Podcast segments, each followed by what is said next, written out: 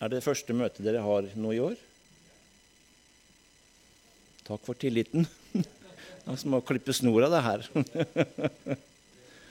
Men det er jo ansvar òg. Men det er det jo alltid. Ehm, jeg er sikker på at det bibelordet jeg skal lese i dag, det er sikkert mange her som har lest i begynnelsen av et nytt år. Og det, mange, og det, er et ord som passer veldig bra, og som vi tar fram. Og da mener jeg Lukas 4, 16-19. Og det har kommet noen tanker til meg der som jeg vil dele med dere. Lukas 4, 16. Han kom også til Nasaret, hvor han var vokst opp, og på sabbaten gikk han inn i synagogen som han pleide. Da han reiste seg for å lese Skriften, rakte de ham profeten Jesajas bok. Han åpnet bokrullen og fant et sted der det står skrevet:" Herrens ånd er over meg, for han har salvet meg til å forkynne et gledesbudskap for fattige. Han har sendt meg for å kunngjøre at fanger skal få frihet og blinde få syn igjen, for å sette undertrykte fri og rope ut et nådens år fra Herren. Det er velkjente ord. Og det er ord som trøster oss gjennom hele året. Men så er det fint å kunne få lov til å begynne med det i dag. Og Jesus, han kommer som han pleide, til synagogen. Jesus han var trofast. Han gikk i synagogen på sabbaten. Og eh, den dagen så sto Jesus opp og leste. Og hvem som helst kunne lese dagens tekst. Og akkurat den dagen reiste Jesus seg for å lese. Og han visste at han leste om seg selv. Han leste og proklamerte sitt eget program. Halleluja. Det står videre i vers 20 og 21.: Så rullet han bokrullen sammen rakte den til tjeneren og satte seg. Alle i synagogen stirret spent på ham. Og han begynte da med å si, I dag er dette skriftordet blitt oppfylt mens dere hørte på. Det var nok mange blikk som veksla da. Hva, hva skjer? Hva var det han sa? I dag er dette skriftord blitt oppfylt mens dere hørte på. Det hadde de aldri hørt noen hadde sagt før. Og det er jo sånn at det er godt med tradisjoner, men av og til så, så kommer man bare inn i et spor uten å tenke noe mer over hva som blir lest. Og det var sikkert blitt lest i generasjoner, for de venta jo på Messias. Og folket skjønte kanskje ikke dimensjonene av, av dette skriftordet som de ble lest opp kanskje etter en viss syklus som jeg fulgte. Men der og da så ble en profeti oppfylt rett foran øynene på dem. For det Jesus leste her, som sagt, han proklamerte sitt eget og utbasunerte sitt eget program. Og det er det de får lytte til i Nasaret denne dagen. Jesus han leser om seg selv som Herrens salvede tjener. Han er den som forkynner, han er den som frigjør. Han gir syn, både legemlig og åndelig syn. Han tar seg av de fattige, fanger de undertrykte. Det var et vidt, bredt eh, spekter, dette her. Og så proklamerte han som en helhet over det hele. Et nådens år fra Herren. Fantastisk. Et nådens år fra Herren. Og så viser det seg at et nådens år, dette nådens året, det er faktisk knytta opp til jubelåret. Og hvis man leser fra Bibelen og Bibel, israelsk historie, så vet vi at jubelåret fant sted hvert 50. år. Så når jeg var 50 år, så det, det var mitt jubelår. jeg tok til den istedenfor før at nå, nå bikker det andre veien. Nei, det var jubelåret. Men i alle fall, jubelåret fant sted hvert 50. år. Og så har Gud laga for israelittene et, et, system, jeg kan si det sånn, at hver syvende dag så skulle folket hvile, og det er sabbaten. Det kjenner vi til. Da skulle folk hvile ifra alt arbeid, og så skulle de se på Gud og gå inn i Hans ord og tilbe Ham. Og Gud han hvilte på den syvende dagen, står det. Ikke fordi han trengte hvile, men han gjorde det for å gi oss et eksempel. Så vi trenger en hellig dag i uka, selv om den forsvinner mer og mer. Men kroppen vår og hele mennesket trenger en hviledag der vi kan koble ut alt det som opptar oss i hverdagen, og for å hente en ny styrke. Og Derfor så er vi her i dag. Håper du kan slappe av og falle til ro og kjenne Guds nærvær. Istedenfor at vi skal stresse rundt sju dager i uka. Men så har vi én dag i hvert fall hvor vi kan få hvile. Og hvert syvende år så var det sabbatsår. Det var en markering. Og i ett år, i det året, så skulle man verken så eller høste. Da skulle bare alt bare vokse, og jorda skulle hvile. Og etter syv sabbatsår ja, I det 49. året så gikk jubelåret inn. Og det ble proklamert med basunstøt på den store forsoningsdagen. Og ypperstepresten gikk inn i det aller helligste for å gjøre soning for folkets synder. Og det var jubelåret, og det var hvert 50. år. Og så var det tre ting som var sentralt i jubelåret. Jord, buskap og menneske skulle hvile. Den skulle bare ete av markens grøde.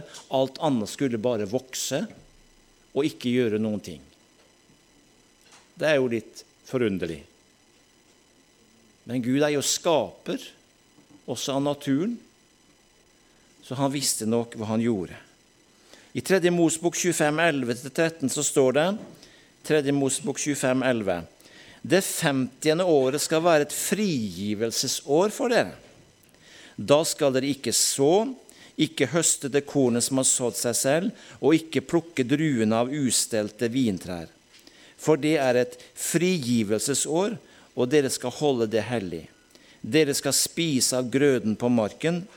I frigivelsesåret skal dere komme tilbake hver til sin eiendom. Jeg bør ta det siste verset om igjen. I frigivelsesåret skal dere komme tilbake hver til sin eiendom.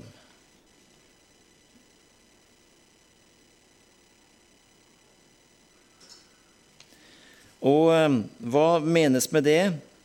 Jo, all eiendom som noen hadde måttet ha solgt i perioden mellom jubelårene, kanskje pga. gjeld, det skulle de få tilbake igjen. De skulle få det tilbake igjen. Vederlagsfritt. De skulle bare gi det tilbake til den som hadde det. Og På den måten så ble de minnet om at de var forvaltere av Guds eiendom. Og så dette med fellesskapet. De tok vare på fellesskapet. Og så var det dem som måtte ha solgt seg som slaver pga. fattigdom de skulle få friheten tilbake. De skulle få friheten tilbake ved starten av jubelåret, og derfor så ble det kalt frihetsåret. Halleluja. Og På den måten så lærte folk å vise barmhjertighet for hverandre og vise menneskeverdet for hverandre. Så ordningen med jubelåret det var en stor gave for folket. Og hva var det Jesus leste? Herrens ånd er over meg, for han har salvet meg til å forkynne et gledesbudskap for fattige. Han har sendt meg for å kunngjøre fangerskap for frihet og blinde for syn igjen, og for å sette undertrykte fri og rope ut et nådens år fra Herren. Halleluja. Et nådens år fra Herren som viser at jubelåret det var et forbilde på den frelse som skulle komme med Messias. For alt det de styrte med i den gamle pakt, både ofringer og, og, alt som var da, det pekte hen til en ny pakt, til en bedre pakt, som Jesus ble borger for, som han skulle eh, iverksette. Så dette var jubelåret, det var et forbilde på et nådens år fra Herren. Men det er bare det som er så fantastisk, at nå dreier det seg ikke bare om hvert 50. år at jubelåret er. Et nådens år. Og dette er jubelåret, det er hele perioden. Kjære venner, ifra den tid Jesus var på jord, og til han kommer igjen. Så vi lever i jubelåret. Vi lever i nådens år i åndelig forstand. Vi lever i den nye pakt. Finner vi noe om jubelåret der i den nye pakt? Jo, det gjør vi. Deler av den finner vi der. Nå er ikke kravet noe feiring av jubelåret sånn som det var i den gamle pakt. Men samtidig, og det som hun er inne på, så ser vi en større dimensjon. At det er så mye, mye større enn det som var i Det gamle testamentet og i den gamle pakt. Og Jesus han siterer jo, leser vi fra Jesaja 61 Herrens ånd er over meg, for Herren Gud har salvet meg. Han har sendt meg for å forkynne et gledesbudskap for de arme, for å lege dem som et knust hjerte, rope ut frihet for fanger og frigjøre dem som er i lenker. Jeg skal rope ut et nådens år for Herren. Men det fortsetter jo, men Jesus stanser der. Han ville rope ut. Det var ikke noe han skulle hviske om og, og snakke lavt om, men han ville utbasunere det finnes nåde ifra Jesus. Halleluja. Så Jesus han leste om den messianske frelsestiden som nå gikk i oppfyllelse. Det gikk i oppfyllelse den dagen han sto i synagogen i Naset og leste dette ordet. Halleluja. Så jubelåret det var et forbilde på tiden som skulle komme med frelse gjennom Jesus, gjennom Messias. Men som sagt, nå dreier det seg ikke bare om et år hvert 50. år. Nei, halleluja. Et nådens år, det er hele perioden, som sagt, da Jesus var her på jord. Halleluja. Halleluja. Da han levde opp han gikk til korset, han gikk til Golgata. Halleluja. Og så gjorde han soning for våre synder. Og Jeg vet ikke om du la merke til det i Tredje Mosebok. Eh, så skulle eh, jubelåret det skulle innledes med basunstøt. Og det ble innleda med den store forsoningsdagen.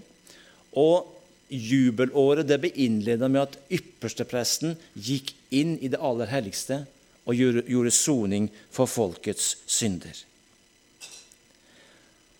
Jesus, når jubelåret i den nye pakt, nådens år, egentlig ble innleda, det var da Jesus gikk til korset og gjorde soning for våre synder. Halleluja. Da gikk han til korset, og det var den store forsoningsdagen. Det som hele Det gamle testamentet er bygd på, det som hele Det gamle testamentet forkynner om Messias som skulle komme. Den dagen Jesus gikk til korset, så var det den store forsoningsåret, dagen i det nye jubelåret, i nådens år fra Herren. Halleluja. Og dette nådens år som vi lever i i dag, det har fremdeles det samme budskapet til mennesker over hele verden, til alle mennesker, til alle slags mennesker, til utslitte mennesker, til fattige mennesker, til fanger og til bundne. Samme hvor mye velstand og rikdom vi har, så er det mange som kan være bundet og fanget av mange ting. Men Jesus har et budskap, halleluja, til oss i dag, i 2020. Det er nådens år også i år. Halleluja. Amen. Takk og lov. Og det kan du få være frimodig og få lov til å gi en hilsen til noen som du møter. For Jesus sier i disse velkjente ordene i Matteus 11, 28, Kom til meg, alle som strever og bærer tunge byrder, så vil jeg gi dere hvile. Og det var noe av programmet han erklærte den dagen han sto fram og leste. Så i Jesus så har du en fullkommen hvile. Vi mennesker i dag vi lever, vi, vi stresser mye, og mange mennesker gjør veldig mye for å, for å oppfylle krav og for å bli godtatt og godkjent, og, og gjør veldig mye for å imponere. Men vi slipper å gjøre det overfor Gud. Vi slipper å produsere noe for Gud som at vi skal få hans gunst, så han skal være fornøyd med oss. For det holder ikke målet likevel. Så vi, vi kan bare gi opp akkurat den biten. Men Gud er allerede fornøyd med oss. Halleluja. Gud er allerede fornøyd med deg fordi at du har Jesus. Ja og han er fornøyd med det verk Jesus gjorde for deg på korset. Det var det som måtte til. Det var det som måtte til.